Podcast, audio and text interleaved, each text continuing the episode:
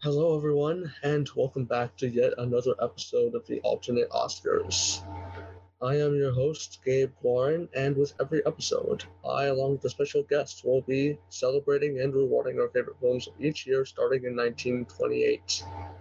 We'll discuss our brief thoughts on each film we nominate and comment on the actual Oscar year and some fun details on the ceremony. A few rules we always follow. We will be strictly following the reminder list of eligible releases. Those can be found on the website and the Oscar goes to. The amount of categories will also grow over time as a sort of tie-in to the Academy's evolution over time. With all that said, I would like to welcome my latest guest, Chelsea Eichholz. Hi, thanks for having me. Yes. So, Yes, it's great to have you on here again. So, how are you doing today? How's your day been? It's been good. I did another podcast and just been busy, been moving, lots of things going on. How about you? Doing good myself. I've been doing a bit of moving myself, as in that my sister and her boyfriend are moving in, and I'm just waiting to be able to move into a new house.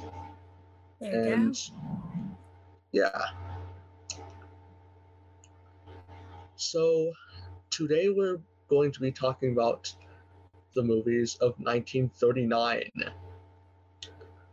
Widely considered by many to be the greatest year for American cinema, or at least one of the greatest years. It's certainly up there.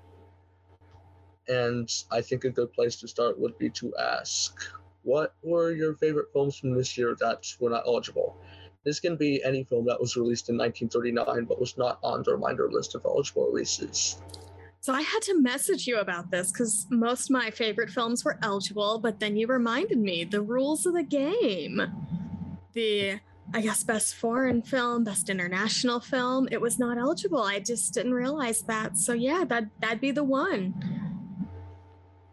Yeah, that is, obviously that's a classic and has a lot to say about how the elite can afford to be so callous in the face of global crises. And it's a good thing everything has changed since then. Yes. This film came out and it fixed all those problems.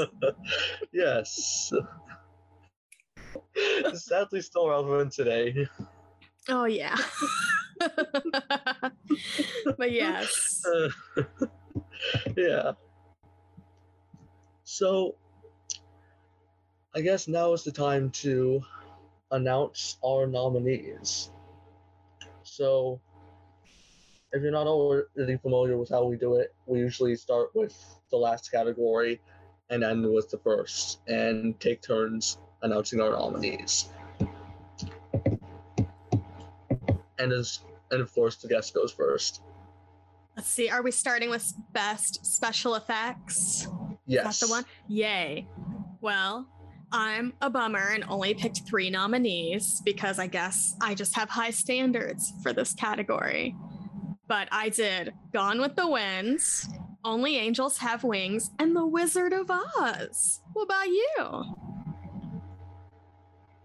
I have Gone with the Wind, The Hunchback of Notre Dame, Only Angels Have Wings, Union Pacific, and The Wizard of Oz.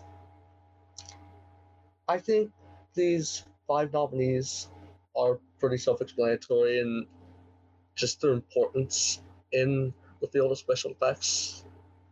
I guess Union Pacific is interesting for being technically the first ever Palme d'Or winner, which is... That is significant. We got to give him credit for that. It's a film I have not seen, so I didn't feel comfortable just adding it on there. Yeah. Understandable. It is odd that film was, and The Wizard of Oz were in contention for the Palme d'Or. You know, the Palme has always had the artsy and the popular. You have to have a little bit of everything. Yes. I'm just thinking of Shrek. I mean, Shrek is a cinematic classic at this point. Yes, I love Shrek. Mm-hmm. So next up is Best Film Editing. Mm-hmm.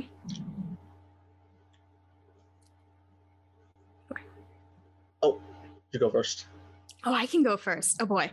Okay, this was tough for me. I think so many of these films are so well edited to the point I just made a giant list and just started crossing them off. So I have Mr. Smith Goes to Washington, Only Angels Have Wings, Stagecoach, The Wizard of Oz, and The Women. I tried to have a nice little range of different genres. How about you? My nominees are The Four Feathers, Gone with the Wind, Mr. Smith Goes to Washington, The Roaring Twenties, and The Wizard of Oz. There we go. We have like some overlap a little bit. Yes. And I did think hard about what I was going to nominate before settling on these five. Yeah, I was torn between things that were like a technical feat, like Gone with the Wind, which ultimately didn't make my list, and then some that are like, this editing's a little more subtle, like a Mr. Smith or The Women, where it's a lot of talking, and I guess people don't realize when there's a lot of overlapping dialogue, it's very difficult to edit, and so those ones really impressed me because I could follow everything, and they were so quickly paced. I loved them. Definitely that. So next up are the cinematography categories, starting with color. Okay, I have The Four Feathers, Gone with the Wind, The Little Princess, The Private Lives of Elizabeth and Essex, and The Wizard of Oz. What about you? I think I have the same five. Hey, looky there. That means we're correct, right? Yeah. We're the deciders. Yep. Drums Along the Mohawk was nominated here, but I don't think that film's look has aged well. And I just haven't watched it out of no interest. It's not essential, John Ford. Yeah, I'm not a completist. I don't need to watch everything ever nominated. Sometimes when I'm told I won't like it, then I'm like, I'll just save myself the time. I wish I could be like you in that regard, but I kind of feel an obligation to watch at least almost every film because for the sake of this podcast, and usually it leads me to watch crap like Dragon Seed and the Jolson Story. No, you're much braver than I am. I'm just too old in life. I have so much little left. Yeah. Gotta know your priorities. I do, and my priorities were best cinematography for black and white, because I think all these were bangers. Hunchback of Notre Dame. I mean, beautiful. The Lady Vanishes. I mean, classic. I got the Criterion. Beautiful. Only Angels Have Wings. One of just my favorites. It's a delight. And it's just beautiful. Stagecoach. I mean, I feel like history, it's been good for that one. And Wuthering Heights.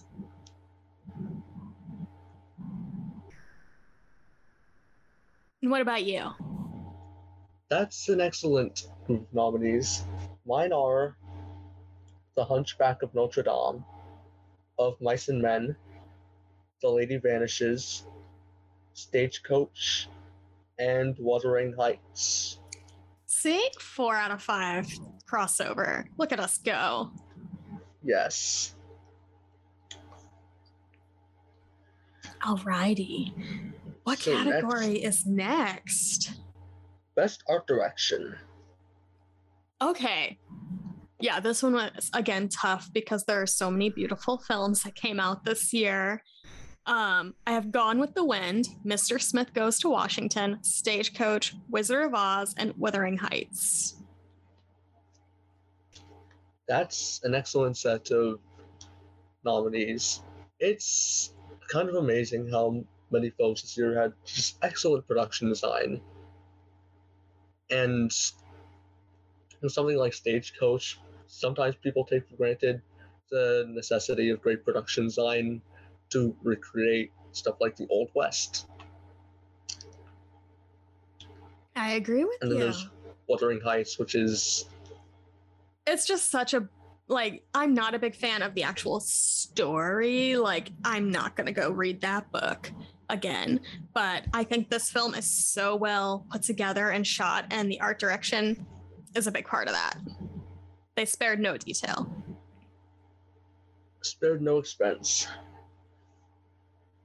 So, my nominees are Alexander Nevsky, The Four Feathers, Gone with the Wind, The Hunchback of Notre Dame, and The Wizard of Oz.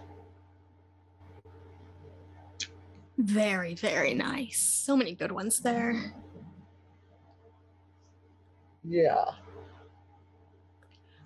And then let's see, what category do we have next? Next is Best Costume Design. Oh no, did I forget one? I think I did. Let me think, though. It will only take me a minute. I mean, I might only have the one because I think there's one perfect one. Apologies for forgetting a category. No worries. Like, my instinct is Wizard of Oz. Just because, like, come on, y'all. Come on, that film... It is doing what nobody else is really doing. Everybody else, it's like period piece, cool. Like, I could say Wuthering Heights. I could say Gone with the Wind. Like, very well-deserved films. But, like, I'm going to be real. It's Wizard of Oz for me. It's the only one that comes to mind. All right. So, those are your three nominees. I will say those are my three nominees, and so much suspense about my winner. So my nominees are Alexander Nevsky, The Four Feathers, Gone with the Wind, The Wizard of Oz, and Wuthering Heights. Yay! You had all mine. Great gowns, beautiful gowns. Literally beautiful gowns. And so many. What do we have next? Makeup? Oh, one second. Yes. Okay, another one where I was ruthless and only had three nominees because I'm like, you gotta really impress me. Gone with the Wind. Again, this film, so many technical feats. I think that's why it holds up in certain spots. Hunchback of Notre Dame, and Wizard of Oz. Can't go wrong with those. You can't. I mean, a little bit in Wizard of Oz, it did, like, maim an actor who had to be recast, but... Oh, yes, that. But at least from what we see on the screen. So, my nominees are Gone with the Wind, Goodbye, Mr. Chips, The Hunchback of Notre Dame, The Private Lives of Elizabeth and Essex, and The Wizard of Oz. There we go. Perfect. Yeah. Alrighty, let me go up to next. Next is Best Sound Recording. Okay, another one that was very difficult because we're at least a good decade into sound now. It's like so many things, we've come a long ways. So I'm going to say Gone with the Wind, Mr. Smith Goes to Washington, Only Angels Have Wings, Stagecoach, and The Women. Excellent. Mm-hmm. I did consider Mr. Smith Goes to Washington, but ultimately I settled for The Four Feathers, Gone with the Wind, Of Mice and Men, The Wizard of Oz, and The Women. It was tough because I'm like, do I want it like sound effects? Do I go with actual sound recording? Because some of that dialogue is so crisp in some of those films. So I try to give a little bit of everything. Yeah. And I guess Of Mice and Men falls more into the more subtle sound work, but it's still good.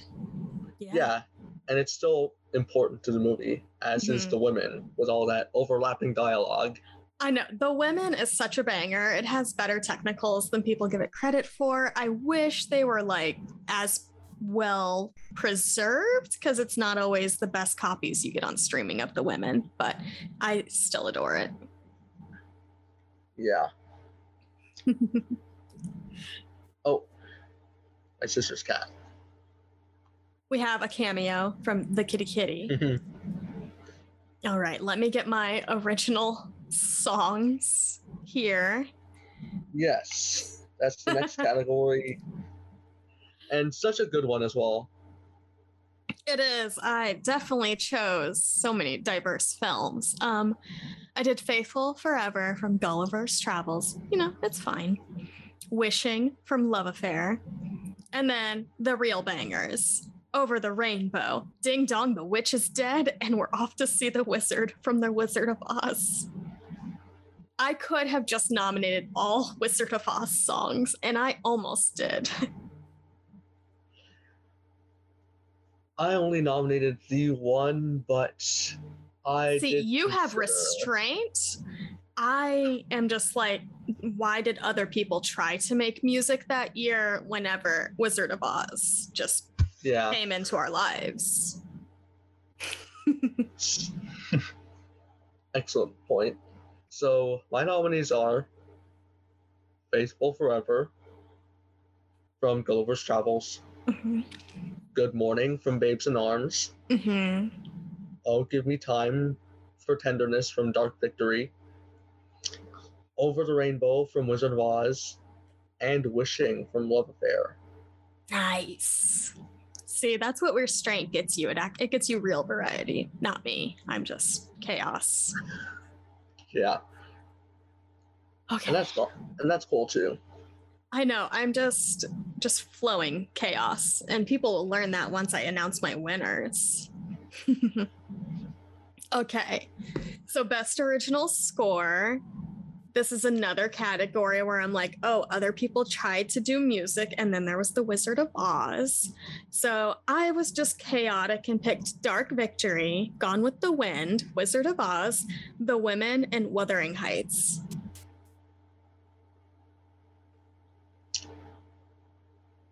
That is a banger lineup. It is, and yet the only one I can recall off the top of my head is The Wizard of Oz. Even Gone with the Wind, I'm like, nope, can't recall a single note right now. Not even Terrace Theme? I mean, I got The Wizard of Oz up in my brain right now. It's just on a loop. Well. It is a banger.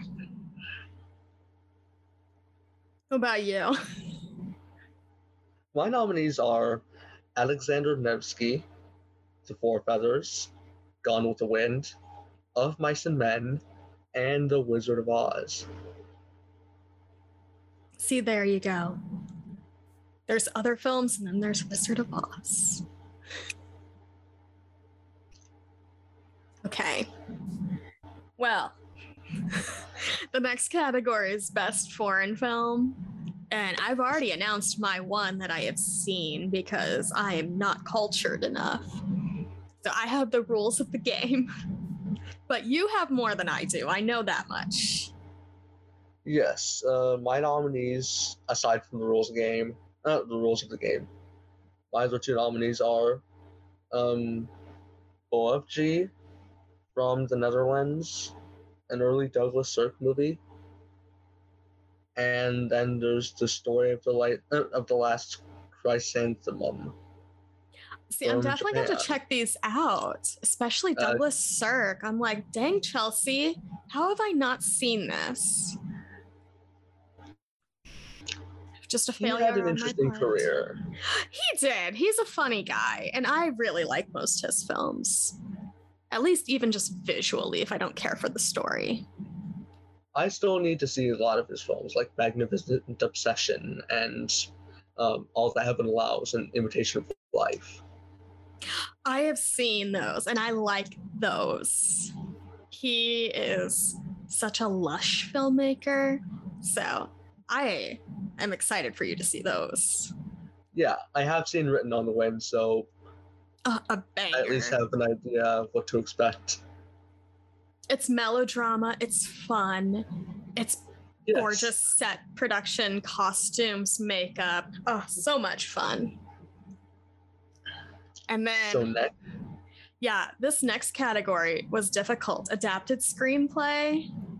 It was, again, like I said, difficult. I really stressed over this one, but I've got Dark Victory, Gone with the Wind, even though I don't like that book that much. It's not great. The Lady Vanishes, The Wizard of Oz, and The Women.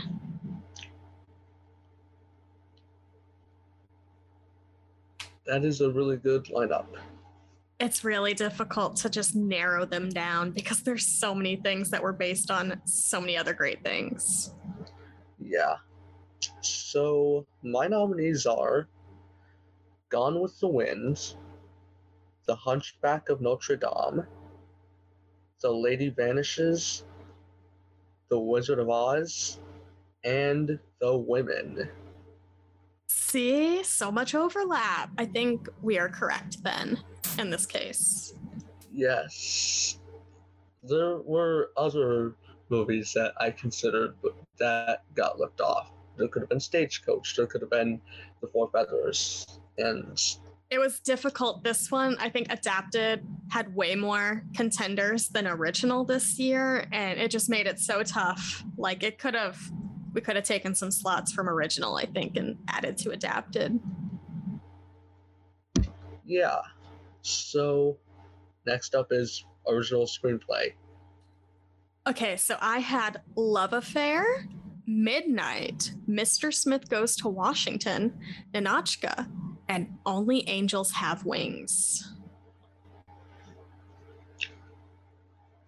I wanted to give Only Angels Have Wings more nominations, but it was so difficult this year.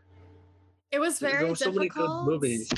Luckily, I'm obsessed with the 2 stars, like, unhealthily, so it was very easy for me just to fill my categories with that film that I just love. It's just a delight. It might not be the greatest movie in the world, but it is the most delightful.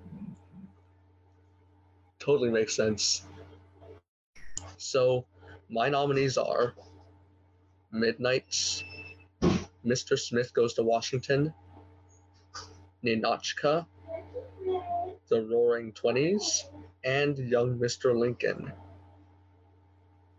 There you go. See, now people have variety. They can sample some of mine, some of yours. We got some good crossover in there. Including the 2 Billy Wilder and Charles Brackett movies. I mean, you have to have Billy Wilder. If he has done something that year, 9 out of 10 times, it's pretty good. Yeah. And even his bad movies are kind of like, I can still watch this. Yeah. So next is Best Supporting Actress. Supporting Actress. Okay, so for some of these, I feel like people could say category fraud or whatever. There's some ensemble. And then I just don't care. This is just how my heart feels. If people can come at me, they can ask me about it later.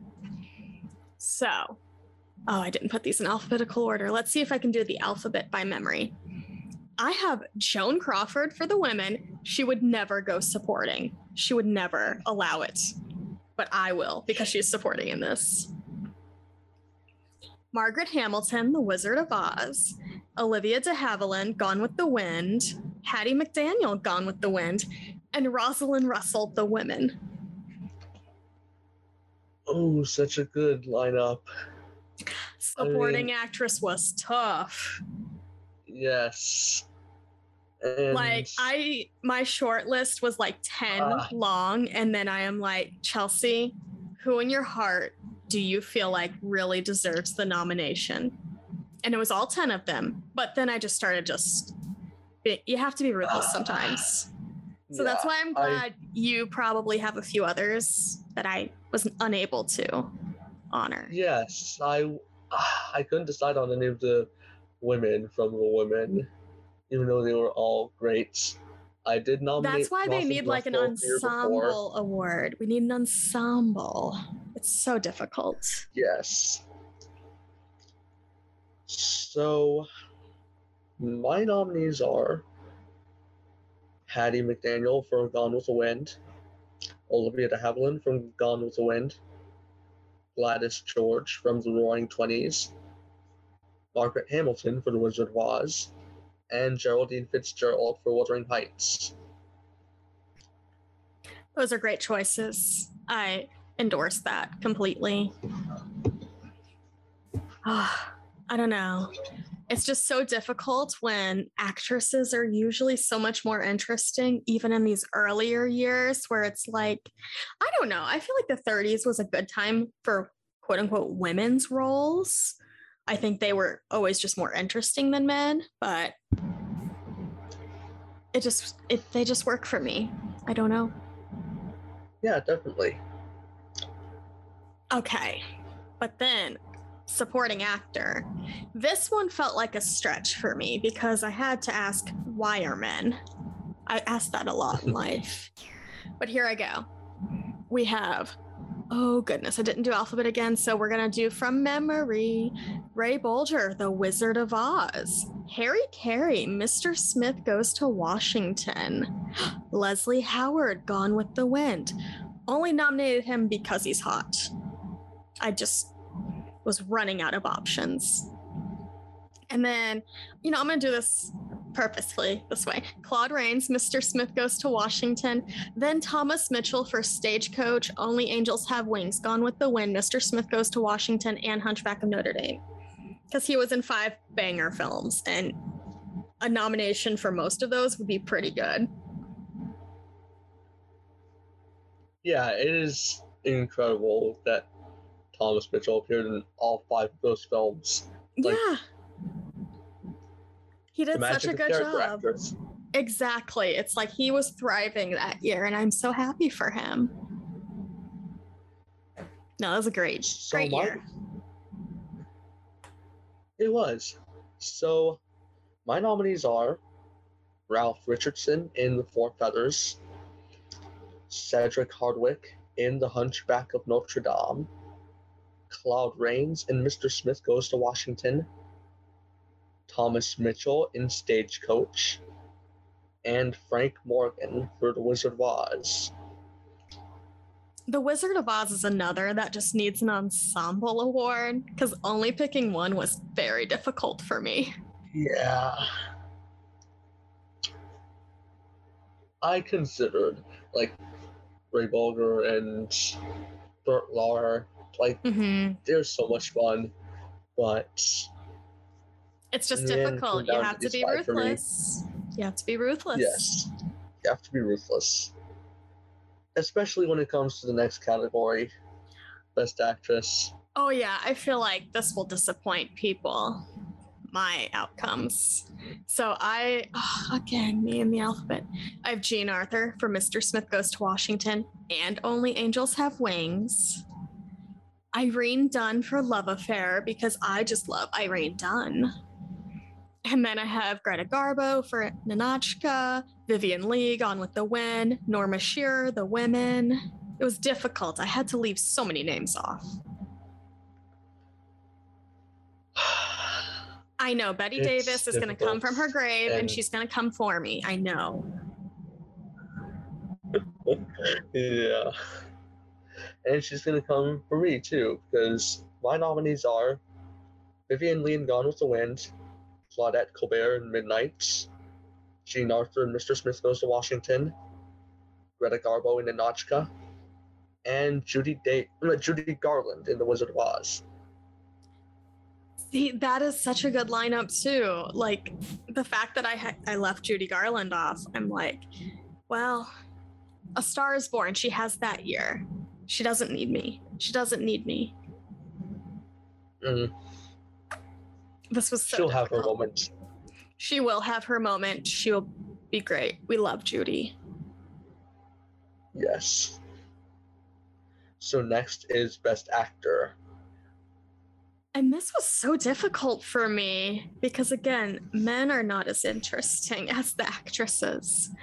But I went with Clark Gable for Gone with the Wind, Cary Grant for Only Angels Have Wings, Charles Laughton, The Hunchback of Notre Dame, Michael Redgrave, The Lady Vanishes, and Jimmy Stewart for Mr. Smith Goes to Washington.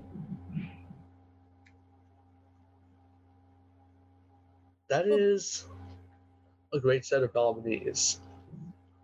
It's difficult because I think we have some overlap, but then you have a different one, perhaps.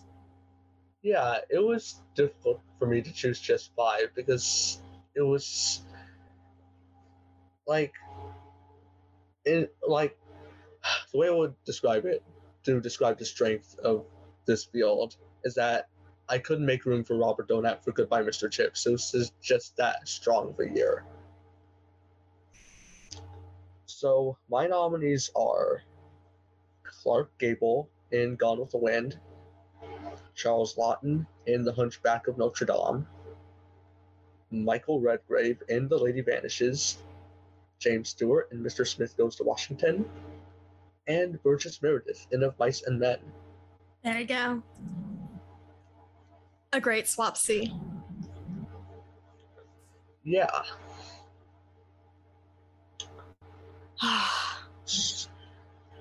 Next is Best Director. I know, and I'm just looking at this, and then I'm like, do I need to make any last-second changes? But my brain just can't connect the dots to do that. So we're just going to proceed ahead. And let's see. We have Frank Capra for Mr. Smith Goes to Washington. We have George Cukor for The Women. We have Victor Fleming for Gone with the Wind and The Wizard of Oz. And then Howard Hawks for Only Angels Have Wings. Awesome. What a killer lineup. It is. Like, any year, this would be a perfect lineup. And then I look at yours and I'm like, yep, that's also amazing. Better than most lineups we get today. Yeah. So my nominees are Zoltan Korda for The Four Feathers, William D. Turrell for The Hunchback of Notre Dame, Mitchell Leeson for Midnight, Frank Capra for Mr. Smith Goes to Washington, and Victor Fleming for The Wizard of Oz. Again, such a fun and interesting lineup, especially like you compare it to like last year where it's like, oh, I only love one nominee, or like so many years where it's like, okay, I get it, but it's not as fun. But these are so much more fun. They are. So next is Best Picture, or as they called it back then, Outstanding Production. Oh, and that's probably how they voted on what they thought was outstanding. But my Best Picture nominees are Dark Victory, Gone with the Wind, The Lady Vanishes, Love Affair, Ninotchka, Mr. Smith Goes to Washington, Only Angels Have Wings, Stagecoach, The Wizard of Oz, and The Women. Again, you had to be ruthless this year, and it was real tough. Yes. So many great films. Like, it's almost unfair. Like having to choose from so many great films. Like, I almost considered putting on a spreadsheet. Like, I think I did at one point. Like, which film has to get eliminated? Oh, yeah. It's easier just to write them all out and then just start scratching them off from there. And then, that's how I did. I handwrote everything, and then I had to type it up. And because I'm an old lady, and I think best when I write.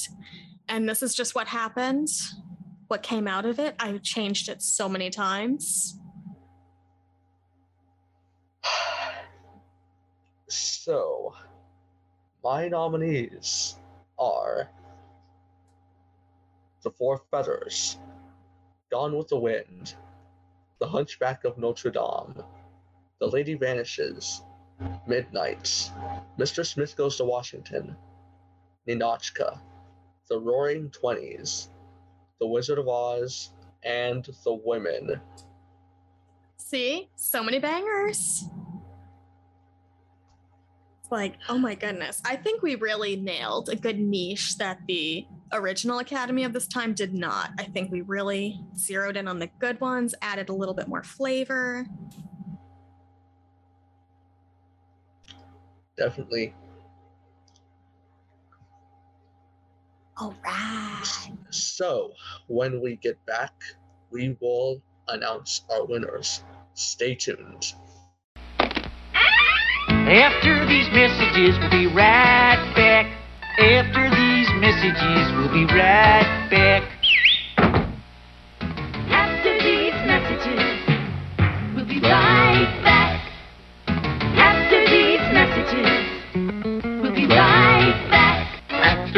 Messages. We'll be right back. Yeah. After these messages, we'll be right back. After these messages, we'll be right back. And we're back. So now it is time to announce our winners. Oh boy. I know, this is difficult. I'm like, do I change my mind now? Like, as I'm looking at things, have I honored one film too much or one not enough? It's very difficult for me. And very subjective. It is. And now I'm just looking and I'm like, maybe I should change my mind on some of these. Okay. Let's see. Our first category... Let's see. Special effects. Okay, I feel good in this one. So again, my nominees were Gone with the Wind, Only Angels Have Wings, and The Wizard of Oz. My Oscar goes to Only Angels Have Wings. I think there's so many cool sequences, and it's super fun, and it's way more rewatchable than Gone with the Wind. And I think it does a little bit more effects-wise than Wizard of Oz, like actually like practical effects, but I still love Wizard of Oz. It's a banger. It's rules. And my winner is, surprise, surprise, Wizard of Oz. Because it's a banger. It is. And that tornado is iconic, and everything about it is iconic. Exactly. So next we have Best Film Editing. And mine, I just made a last minute switch. I'm going to give it to The Women because that film is so perfectly paced.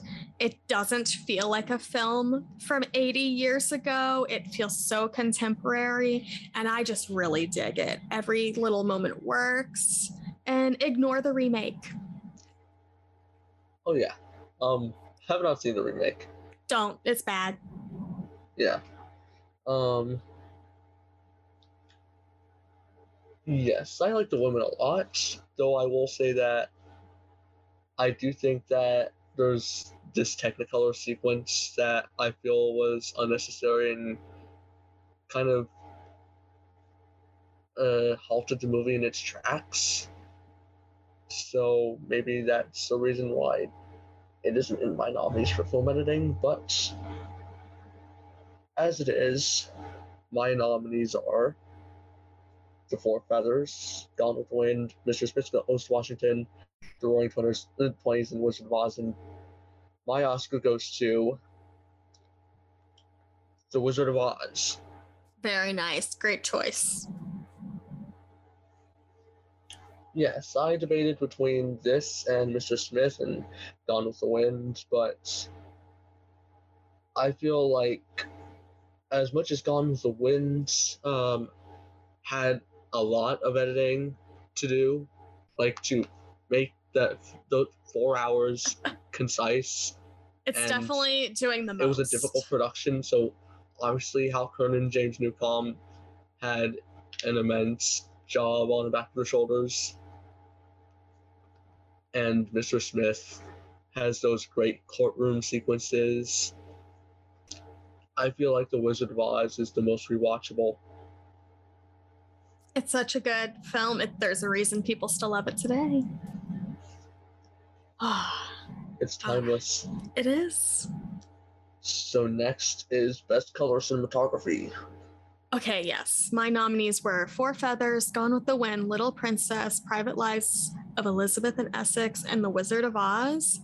And can't believe myself, but I'm going with Gone with the Wind, just because I think they did so much technical work that helped progress film into a new era that it's just so hard to ignore it, even if it's not a film that I am absolutely in love with. I think just on a technical wise, they did so much. Yes, and I had the same nominees as you, and I also have the same winner as you. I just feel like, as great as The Wizard of Oz looks, that looks fantastic. And the transition from the black and white to the color is fantastic. Mm-hmm. But that's a feat of editing. Oh, yes. But I just had to give it to Gone with the Wind. Yeah, it's one of the best looking movies ever made. It looks so good, even though it's literally doing the most. There's some really cool camera stuff in there and lighting and just how they managed to get what they did. It's just impressive. And so, yes. Cinematography, black and white. Again, Hunchback of Notre Dame, Lady Vanishes, Only Angels Have Wings, Stagecoach, and Wuthering Heights. As much as I love you, Greg Toland, I'm going with Only Angels Have Wings. There's so many beautiful sequences, and of course, Howard Hawks was able to capture those. So I think I needed some love there. Excellent choice. Joseph Walker definitely deserved to win in his career. What was his nomination for It's a Wonderful Life? Oh, don't even get me started on that. Yes, especially when we consider what did win that year. Again, don't even get me started on that that year. Oh, travesty. Yeah. So, my winner, again, my nominees are The Hunchback of Notre Dame, Of Mice and Men, The Lady Vanishes, Stagecoach, and Wuthering Heights. And my winner is The Hunchback of Notre Dame. A great one. There's so much great use of light and shadows. It's just beautiful. And the way they shoot the Roman cathedral is just... It's beautiful. Yeah. It's a work of art. And William Dieterle really knew how to make a visually stunning movie. Mm-hmm. Agreed. I am looking forward to seeing Portrait of Jenny, personally. Oh, that'll be a good one for you. I'm excited for you. Yeah. Next is Best Art Direction. Okay, let me take a gander at my list again. I had Gone with the Wind, Mr. Smith Goes to Washington, Stagecoach, The Wizard of Oz, and Wuthering Heights.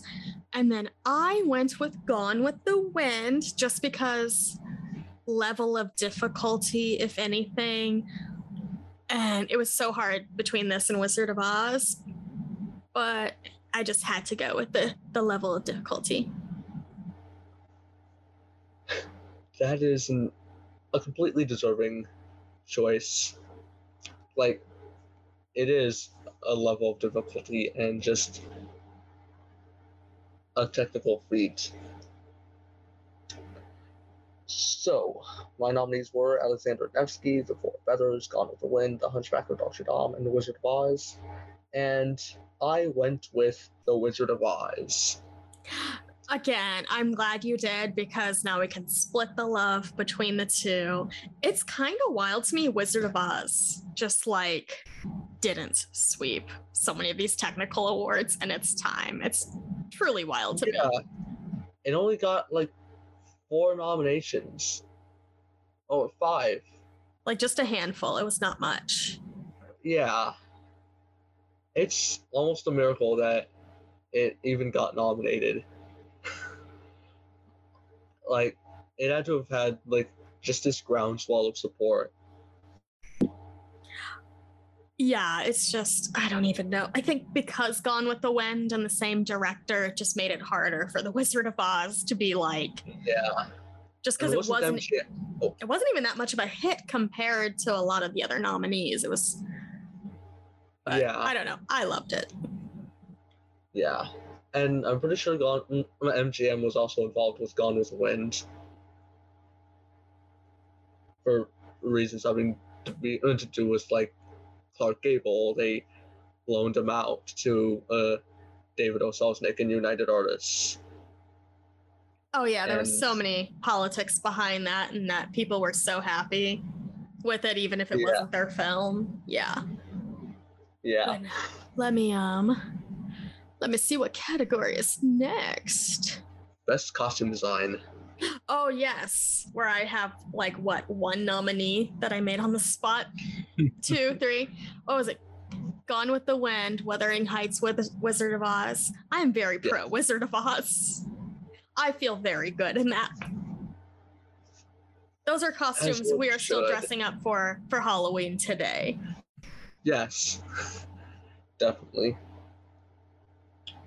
They are iconic. So, my nominees were Alexander Nevsky, The Four Feathers, Gone with the Wind, The Wizard of Oz, and Wuthering Heights. I go with Gone with the Wind.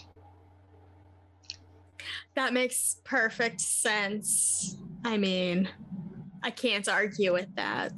There's so much that goes into the artistry. Yeah.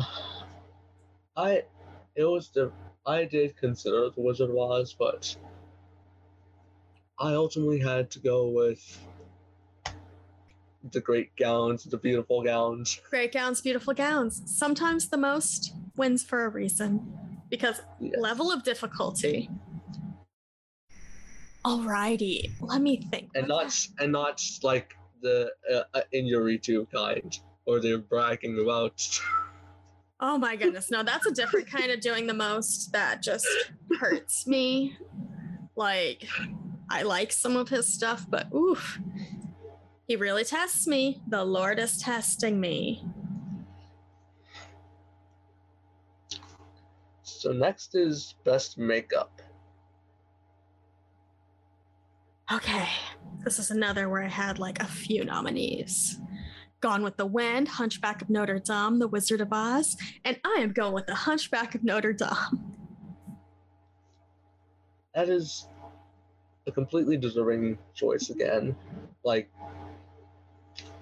creating the look of the Hunchback and transforming Charles Laughton is not an easy feat, and recreating Victor Hugo's character, that's a level of difficulty that some people may not realize, but it looks great. It does. It looks pretty cool for its time. What about you? So my nominees were Gone with the Wind, Goodbye, Mr. Chips, The Hunchback of Notre Dame, The Private Lives of Elizabeth and Essex, and The Wizard of Oz, and I had to go with The Wizard of Oz. Another great one. Like, had I not known as much as I did about how bad the makeup hurt so many of the actors, I probably would have maybe leaned towards it, but I don't know, it's such a great win. You just paint somebody green and you become an icon. Shrek owes so much to her. So much. Absolutely. like going with the most iconic look. I mean, you have to. You have to at a certain point. Like, come on. All right. What was next? So, sound recording. Okay. Oh, yeah. I had some oddball nominees. I had Gone with the Wind, Mr. Smith Goes to Washington, Only Angels Have Wings, Stagecoach, and The Women. And you know what? I am going with Mr. Smith Goes to Washington because all that overlapping dialogue and so many people talking had to be a nightmare on that sound recordist. And I just wish he got a fruit basket. I hope he got so many rewards in his life, so many treats, because he managed to make it sound great and make everybody sound clear, even though so much was going on.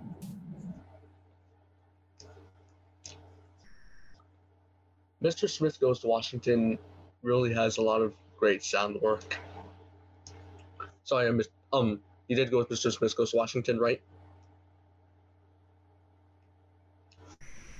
Yeah, the John P. Lividary was the sound reporter for that movie. He also did movies like Can't Take It With You, and he won for From Here to Eternity.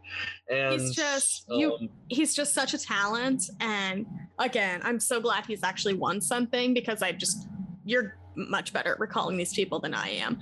But I think he did such a good job, and you can see how somebody doing such technical work here could go record a masterpiece like From Here to Eternity. It just makes sense in my head, like the linear path of that. Absolutely. He also won for movies like One Night of Love and The Jolson Story, but he did his best on those movies. He was a favorite. I bet the sound, it sounded good. You could hear the words. I'm going to try to be nice to some bad films. He didn't write the scripts. He only tried to make them sound good. He did his best. Yeah. Nothing against him. No. Great gowns. Beautiful gowns.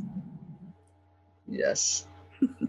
So, my nominees were The Four Feathers, Gone with the Wind, Of Mice and Men, The Wizard of Oz, and The Women. And my winner is The Wizard of Oz. Exactly. How do you can't argue with it. Like, it's The Wizard of Oz. Yeah. And I guess next is Best Song, and I don't think there's much suspense here. I mean, I feel like there was only one real song that year, and it was Over the Rainbow. Like, I don't even need to list my other nominees. Just go listen to Over the Rainbow. Everybody's recorded a version. Go listen to the original, I guess. Yeah, I mean, so many people have recorded their own version, and there's this one guy I know, his version is iconic, but I can't remember his name. But I still go back to Judy's version as the definitive version. It's always Judy. She's the one. She captures the right tone of melancholy and wistfulness. Yep. Exactly. And everyone just feels like a pale imitation to me. Yeah. So, yeah. So, next is Best Original Score. I mean, I had Dark Victory, Gone with the Wind, Wizard of Oz, The Women, and Wuthering Heights, but I'm not a fool. I picked The Wizard of Oz. I'm not going to disrespect it like that and say any other film had better score than it. No. It's perfect. No notes. And my nominees were Alexander Nevsky, The Four Feathers, Gone with the Wind, Of Mice and Men, and The Wizard of Oz. And I also went with The Wizard of Oz. This was Herbert Stothard's moment. He was the man, the moment, the legend. Yes, We Love You, Max Steiner, and Gone with the Wind, your score will live on. Tara's theme will live on, but gotta give it to Herb and The Wizard of Oz. Amazing. Love to see it. So next we have foreign film. Well, I had the one, The Rules of the Game. So that's my winner. I also have the one, The Rules of the Game. And yeah. Unanimous. Not much else to say other than it's a masterpiece. And it's the only one I saw. Yeah. So next is Best Adapted Screenplay. Such a good category. Again, my nominees were Dark Victory, Gone with the Wind, even though I don't like that movie that much. I think it's a pretty solid script. Lady Vanishes, The Wizard of Oz, and my winner is The Women. I feel like most scripts wish it could be The Women. Ooh, good choice. Like, that is, I don't know, but scripts like those, like, or it's based off a play and such a goldmine for great dialogue, for great actors to just bounce off of. And it doesn't even feel like a play whenever they adapt it. They did so good.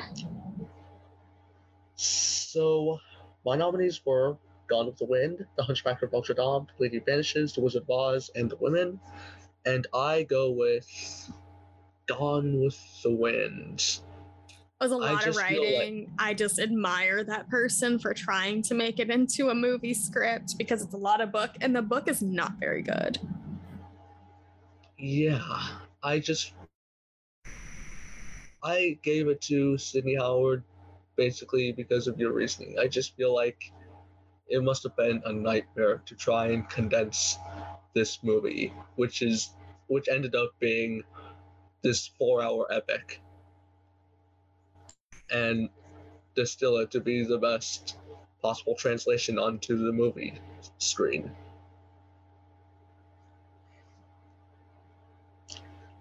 I agree. It's just so much. And I'm just like, whew, they did a lot of work.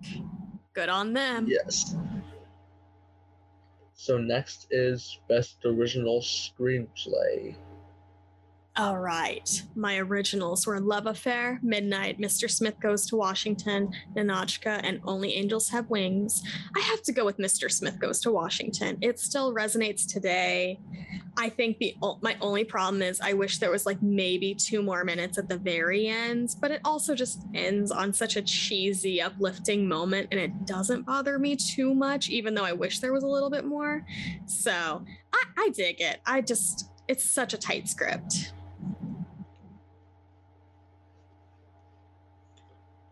Yes.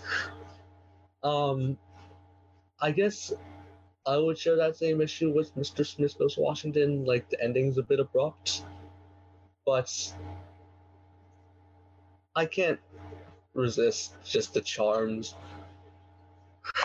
It's abrupt, but it's just so heartwarming and cute. And like Frank Capra, he's just a cornball. And sometimes you just need a little bit of cheesy cornball in your film, and it's okay, because everything else before that is just so fun. Yeah. And Capra was a master of doing that.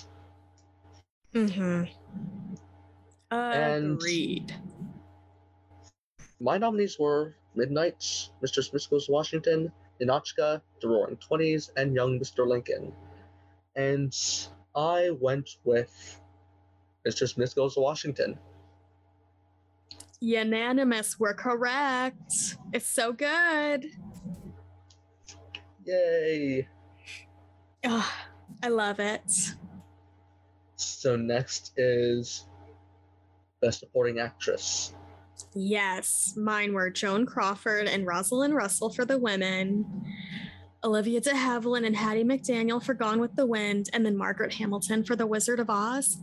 And I am not going to take away Hattie's Oscar. I think, yes, it is a trope, the Mammy character, but it's not, even in that time, the Mammy that you expect. She is fighting up against stuff. She actually has a little bit more agency, even though it is a slave character. And I just think about all the barriers Hattie had to deal with and how we are in no position to judge her. And I think I want to keep this groundbreaking win, because she deserved it. She earned it. She is kind of the heart of the film. And I've seen this film many times. It was my best friend in high school, her favorite film. She got me the Blu-ray for my birthday all them years ago, and I still have it. And so, yeah, I really have a soft spot in my heart for Hattie and all the shit she had to go through. Apologies for cursing. Oh, no worries. That's fine. I'm fine with cursing. Cool. I tried to keep it only one bad word, but multiple times. Yeah.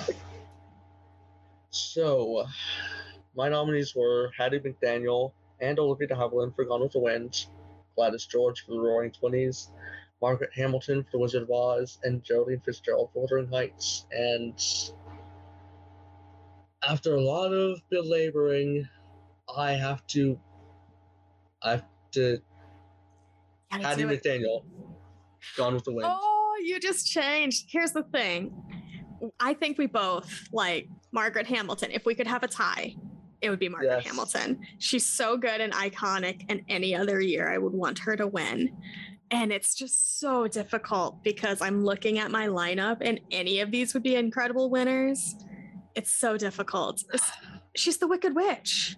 Like, everyone still knows who she is. And she just, her impression, that voice.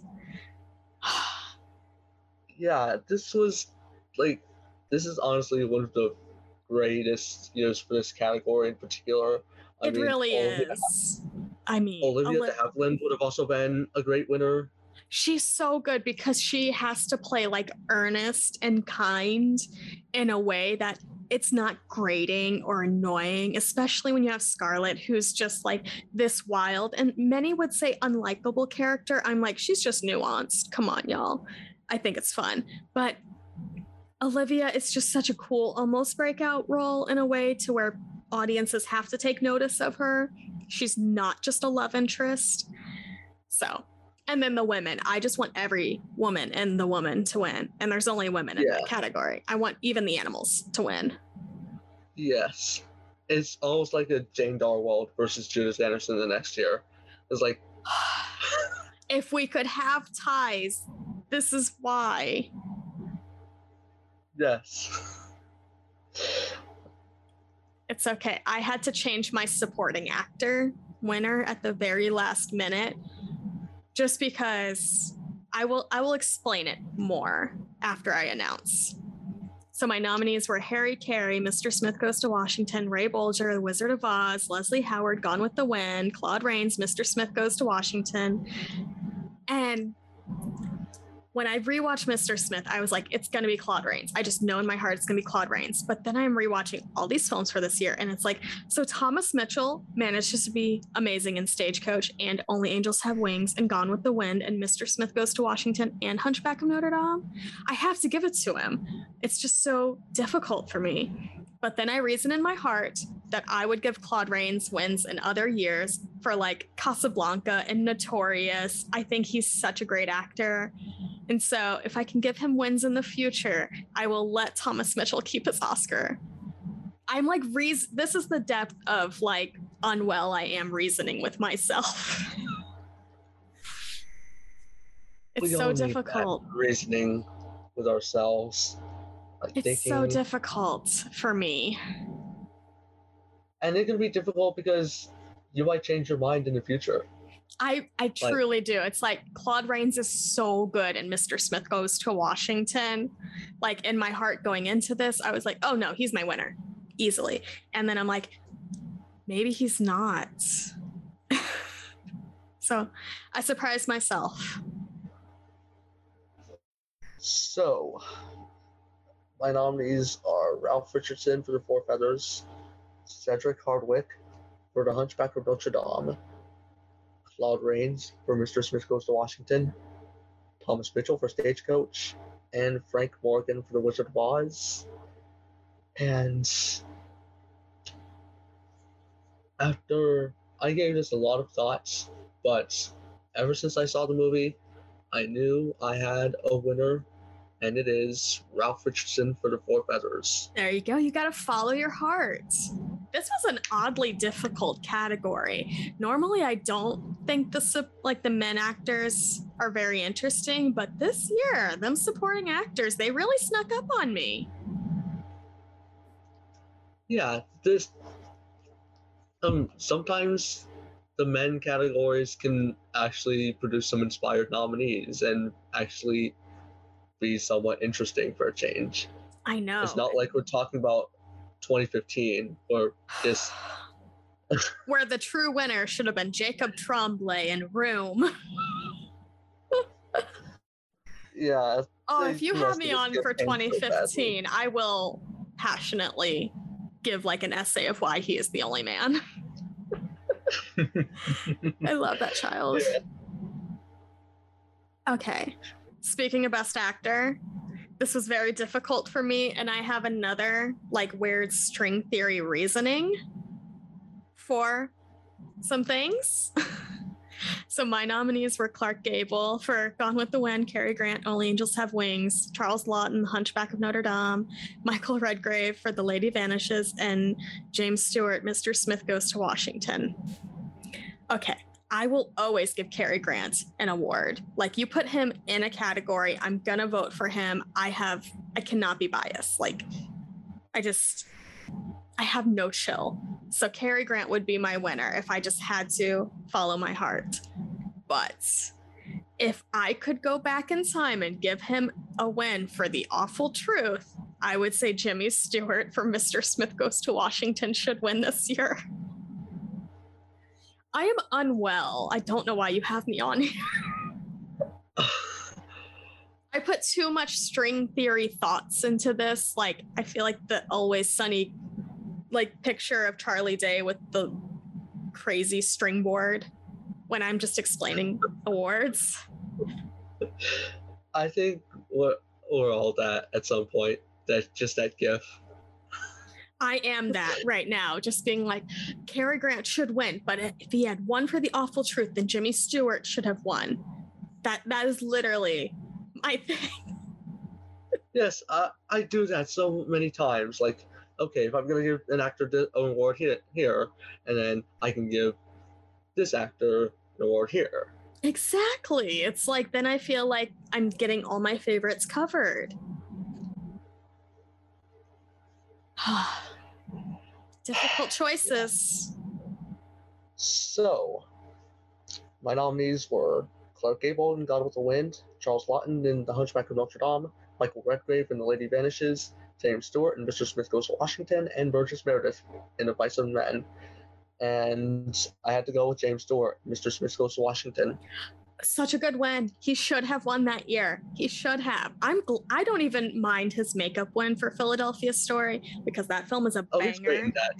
He is so good in that, and so is Cary Grant. Just so many hot people in one film. I realize we skipped over Best Actress, but I had to talk about my string board theories. And yes. I love those men. They're awesome. So, moving on to Best Actress.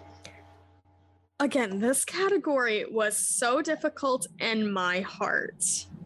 So we just have to pretend like we live in a world where Irene Dunne won for The Awful Truth or Theodora Goes Wild, because that movie is wild and I love it. And then, okay, so my nominees, Jean Arthur, Mr. Smith Goes to Washington, and Only Angels Have Wings, Vivian Leigh, Gone with the Wind, Greta Garbo, and Ninotchka, Norma Shearer, The Women, and then Irene Dunne, Love Affair. And then, again, I have no chill. I love Jean Arthur in Mr. Smith Goes to Washington and Only Angels Have Wings. I don't care which one she wins for. I just want her to win. She rules. She is, I feel like she does not get enough love. I can't believe she only got one nomination in her entire career. And she is a co-lead with Jimmy Stewart. I'm just like, she comes in, she has her own story and agency, and they're just so awesome together. And then her and Cary Grant are just hot. Like, that's hot people rights. I love them. Yeah. So there's, again, me going off because I love actresses. Greta Garbo, she could win for anything, and I would be happy. She could have won this year. I'm great. Vivian Leigh, don't worry. The future is good for you in one. You got another win. You got Streetcar. You're good. You don't need this one, even though you're an icon and amazing in that role. Yeah. Just 12 years ago. So, my nominees were Vivian Leigh in Gone with the Wind, Claudette Colbert in Midnight, Jean Arthur in Mr. Smith Goes to Washington, Greta Garbo in Ninotchka, and Judy Garland in The Wizard of Oz. And that is such a difficult lineup you have there, because I'm looking at Judy Garland. I could not find room. Claudette Colbert. I feel like she doesn't get enough love. She's so good in so many things. Oh, I love your lineup. Yeah. Claudette was one of the last minute additions I made, because I love Bette Davis, I love Irene Dunne. It's so difficult when there are so many good ones. Like, Bette Davis is going to haunt us now. She's coming for us. Yeah. I have her covered a couple of years later, so I don't feel I need to worry that much. So, my winner is Vivien Leigh in Gone with the Wind. Again, I felt bad that I took away her Oscar, because that is just one of those A Star is Born performances, like when the material and the actor match so well. She gets to play like a messy anti-hero. Like, she's not likable, but you still love her. Like, she's so immensely watchable. And this is just one of the best actress years. And thank goodness Louise Reiner was not here, because I'm going to slander her for stealing other people's Oscars. I know someone who won't be happy with that. I know. I don't feel bad, though. Mm. And so next is Best Director. Okay, this is, again, very difficult, because I want to honor multiple things, and I cannot. Although it'd be funny if I could. So we have Frank Capra, Mr. Smith Goes to Washington, George Cukor, The Women, Victor Fleming, Gone with the Wind, and The Wizard of Oz. I made those separate. And then Howard Hawks, Only Angels Have Wings. And, okay, I'm really debating just a last minute change right now. But no. Victor Fleming, he did what the other girls couldn't do, literally, because he came in and cleaned up other people's messes. And I'm going to go him for The Wizard of Oz, because that was a literal trash fire of a production. How many times did they go through directors that just couldn't do it? And he just came in, he got to work. He's like, I'm going to do everything. I'm going to do Gone with the Wind and this. And he made a perfect film and then a historically messy film. So he should win for The Wizard of Oz. Yes, so my nominees are Zoltan Korda for The Four Feathers, William Dietrich for The Hunchback of Notre Dame, Rachel Easton for Midnight, Frank Capra for Mr. Smith Goes to Washington, and Victor Fleming for The Wizard of Oz, and I go with Victor Fleming for The Wizard of Oz. See, for the reasons that you described. Like, he had to come in and... It was such a disaster of a production. The fact that he came in and made a masterpiece out of a mess. That's what directors do. And he had to contend with the producers, David O. Selznick, Mervyn LeRoy, Arthur Freed, like. Just a mess of humans. Yeah. That just didn't know what they wanted, and he managed to satisfy everyone. Yeah. Okay. And that's what a really great director should be able to do, is steer production in the right path, the right direction. Yeah. Okay, so... Next is the big one. It is, and I feel like a controversial win. I'm going with my favorite movie as the winner, but I will read my nominees again. So we have Dark Victory, Gone with the Wind, The Lady Vanishes, Love Affair, Ninotchka, Mr. Smith Goes to Washington, Only Angels Have Wings, Stagecoach, The Wizard of Oz. And my winner is The Women, because it is one of my favorite films of all time. The fact that it did not get a single Oscar nomination just really irks me. It should have at least maybe like a screenplay or a story or something. Yeah. I just adore this film. It's one I can actually show people, and it pretty much holds up. It's so much fun. And not a single man except for George Cukor, who was like, wink, wink, a friend, we'll say. Yeah. I know, controversial. People are going to be like, don't have her back. It is, yeah, I love that choice. It's just... I told you I was chaos. I told you. I warned you. And it's so true to you. It really is. I am that Saoirse Ronan gif. Women. So, my nominees are The Four Feathers, Gone with the Wind, The Hunchback of Notre Dame, The Lady Vanishes, Midnight, Ninotchka, The Roaring Twenties, Wizard of Oz, and The Women. And I have to go with the most iconic, The Wizard of Oz. See, I'm glad you did. I feel like that's like the correct one that like would look best with history. You are not an agent of chaos like myself. No, that's such a good win. I do wonder what my instincts will lead me to in the future, but for now, you can't go wrong with the classics. You can't go wrong with The Wizard of Oz. Like, there's a reason it's endured, and we don't question it like we do a lot of these films, including actual winner Gone with the Wind. Like, it just, I don't know. It just feels like the correct choice. Even though I would give it to The Women because, again, agent of chaos. Yeah, and there is something to be said about, like, recognizing the distinction between what is my favorite film of the year, what feels like it represents a certain year the best. Oh, yeah, for sure.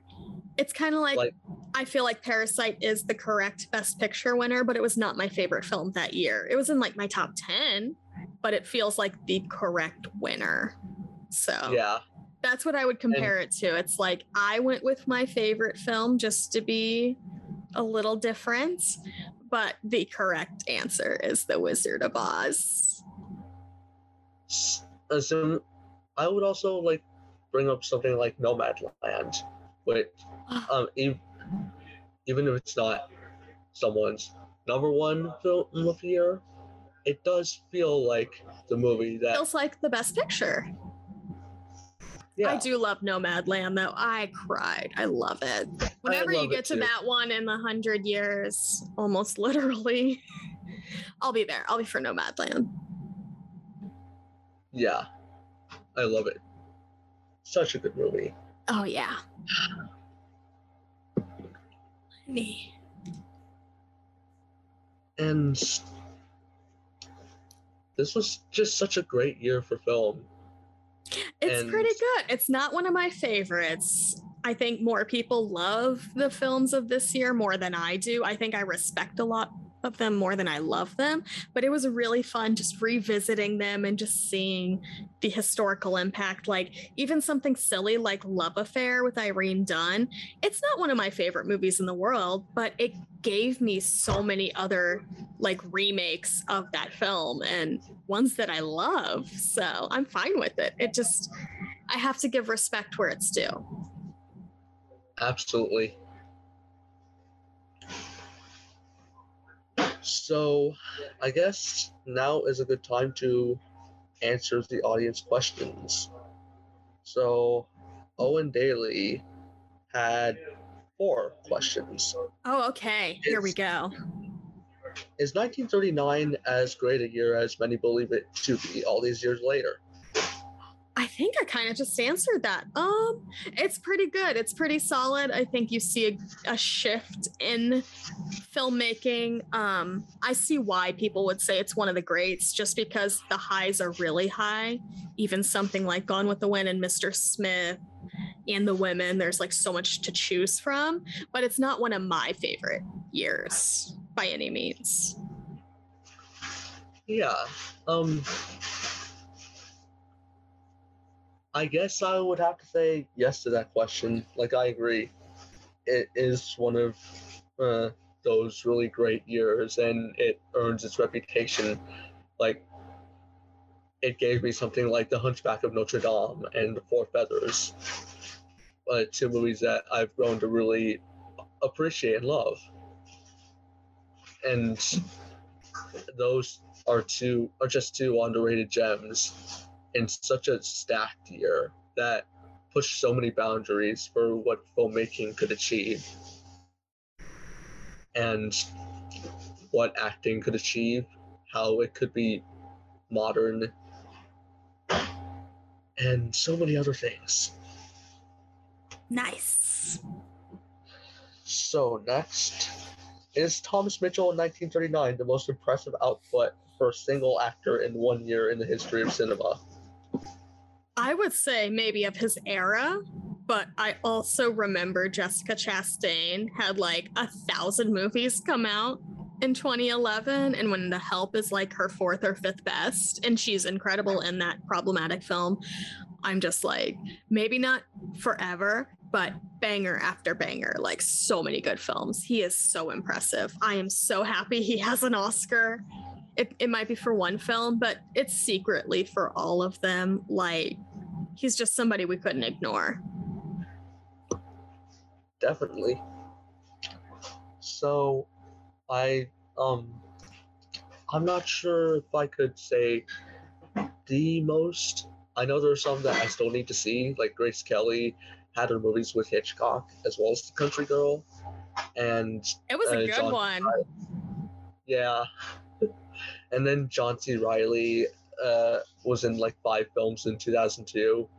Oh, that John C. Reilly's a really good one, because when you have like Chicago and The Hours and then like 40 other things, John C. Reilly, underrated babe. I love him. Yeah. He almost feels like the Thomas Mitchell of 2002. He really is. So, John C. Reilly, that's our answer. Is Over the Rainbow the greatest original song winner? Ooh, maybe. I need to maybe scroll through the other winners, but like, it is one of the greats. Let me scroll through and see. I'm trying to think. The 80s had some really good winners, I gotta say. Like, and then I am that girl that loves well, I don't love the film Breakfast at Tiffany's, but I'm an Audrey Hepburn historian, and Moon River, it gets me. Yeah. I'm just gonna have to say in a vacuum, yes. Like, I'm sure there's some that are blanking from my mind right now, but I can't think of many or any that have left such a historical mark, a cultural mark, as Over the Rainbow. I could be very basic and say a bunch of the Disney ones, like Under the Sea and Beauty and the Beast and A Whole New World and Can You Feel the Love Tonight? It's like, I could be that cheap and throw those out there and be like, those are incredible. Like, but no, Over the Rainbow, I just feel like sets a whole different bar for the category, because you look at other stuff that's won in that era and you've never heard of these things in your whole life.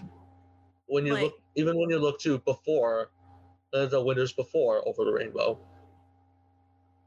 Yeah, it's like The Big Broadcast of 1938. Thanks for the memory. Sweet Leilana. It's just Lullaby of Broadway. The Continental, yeah. Like, I don't know. It just feels like a turning point, because like right after we get Over the Rainbow, we get the Pinocchio song. And yes, I was going to bring that up. When You Wish Upon a Star, another like immortal song. Yeah. That will live on forever. And again, Disney just really had these bangers. Yeah. That's a good question. And then their last question is favorite cast member of Women. Oh. I mean, I just I feel like I was just stopped in my tracks. Okay, let me think. This is very difficult for me. Let me look at the cast real quick just to make sure I'm correct. I don't know. Terry, the dog in the salon, is a pretty good one. I mean. I'm just going to go Rosalind Russell because I recently watched another film she's in, Night Must Fall, and it just feels like such a mistake for her. So whenever she's in a comedy, I just feel like we have found her superpower. We have set her free. She's incredible. So I'm going to go Rosalind Russell. But Joan Crawford's like right there. I love Joan Crawford. Yeah. It's so difficult. Yeah, there's so many good ones. Paulette Goddard, incredible. Yeah. Choosing a standout in such an incredible ensemble can be difficult. I guess Rosalind Russell is up there. She's great in here, and as for what she did in Night Must Fall, I do feel like she's overshadowed by Robert Montgomery. Yeah, and I think that's just more material than anything, but I also want to shout out Norma Shearer, because a lot of people are a little salty about her, and I think she's actually a pretty good performer. Like, even though she had a massive amount of privilege, I think she was incredibly talented, especially in comedy. And so I love her in The Divorcee. She's so good in so many things, and again, one of the most privileged people like working in her time, but she had the talent. I gotta give it to her. And her brother was Douglas. I know, we love that sound. Yeah, and I guess I'd also want to sing about Paulette Goddard, because I love Paulette Goddard. So I just named like so many cast members. So I will try not to list all of them, but she rules. Like all of these gals rule. Yeah. So Zita Short asked, why was Irene Dunne an Academy favorite? I think she did have a range. Like, she could do so much. Like, I watched Cimarron. It's tragic and awful, and her character sucks, but I think she managed to modulate some things all right. But I don't know. I love Irene Dunne, so I'm not going to argue with her being nominated. Like, again, I said Theodora Goes Wild. It's wild, and I have such a good time with it. The Awful Truth, I think she should have won for it. I'm a fan. I like her. She's wild. She's lovely. I just want to ask you, have you seen Showboat? Showboat? No, I have not. I was told I wouldn't like it, so it's not high on my list. Do you think I would like it? I am chaotic. I would say you should at least give it a chance. Irene Dunn's there.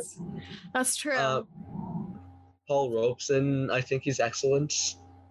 And his performance of Old Man River is just great. I'll check it out. I will now, because I was told, Chelsea, it's not really for you, but we'll see. Yeah, we'll see. I would agree with the points that you brought up. Like, and she just seemed like someone who was really well liked in her time. Yeah, it's like she seemed like professional and everything, and I think she just really fit the time and had really good timing. And I don't know, she was also just working with the right people, like Leo McCarey, so it's hard to argue. I don't want to argue against her nominations. I think Cimarron's the only one that I think's tragically horrible, but that's because the film's horrible. Yeah, she's the closest thing to something good that movie has. Yeah, that film is tragic. And so, finally, Fritz in the Oscars asked, do you think every actress would have won for Gone with the Wind? Or could only Vivien Leigh have beaten Bette Davis? Well, I guess I don't understand the question. Like,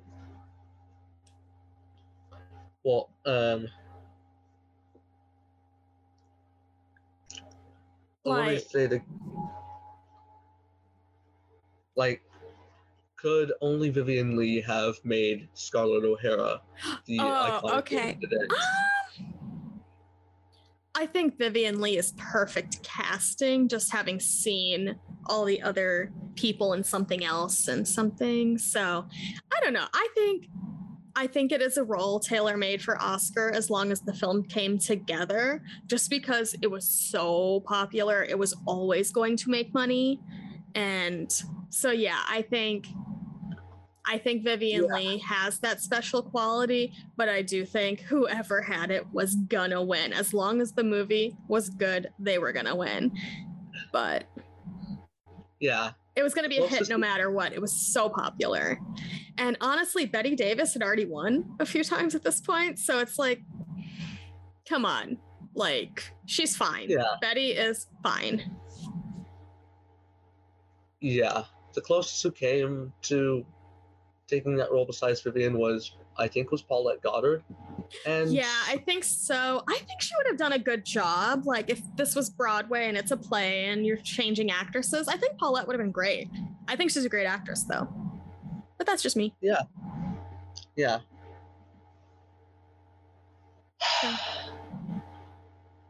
So, what a year. So, thank you, Chelsea, for coming back on to talk about 1909. Oh, no, thank you for having me on. Sorry, I almost closed a window I needed to keep open, but I had fun revisiting this and can't wait for the next one. Yeah, 1940 is going to be big. Just in terms of... It's like, I've been watching more of the 30s lately just because I had so many blind spots, but the 40s are where it's at. There are so many good ones. There's so many bad ones, but when it's good, it's great. Yeah. Like, you have the Philadelphia Story coming up, and that's just so soothing. I'm going to rewatch that just to see if my opinion will change. Who knows? But I still have hopes that I'll love it as much as I did the first time. And I've watched Rebecca twice. Oh, Rebecca's good. Don't watch the new one. I love Lily James, but don't watch the new one. I think I have watched the new one. And I don't know why I did. Because it was there on Netflix. That's why. Yeah. No, you have such a good year ahead of you. I'm excited. Yeah. So, where can we find you on social media? I'm Chels725 on Twitter and Letterboxd mostly. Those are the important ones. And then I have the Untitled Cinema Gals podcast. We've been on a bit of a hiatus just because I've been moving and stuff, but we're coming back soon. We have a bunch of episodes recorded. And yeah, that's my stuff. I look forward to all of it. Yeah. And... as for me, you can find me on Twitter at GabeTheJoker with 2 underscores. You can find me on Instagram at Gabe Warren with a single underscore. You can find me on Letterboxd at Mr. Hulo. And be sure to follow the Alternate Oscars account on Twitter at Alternate Oscars. Should be fairly easy to find. And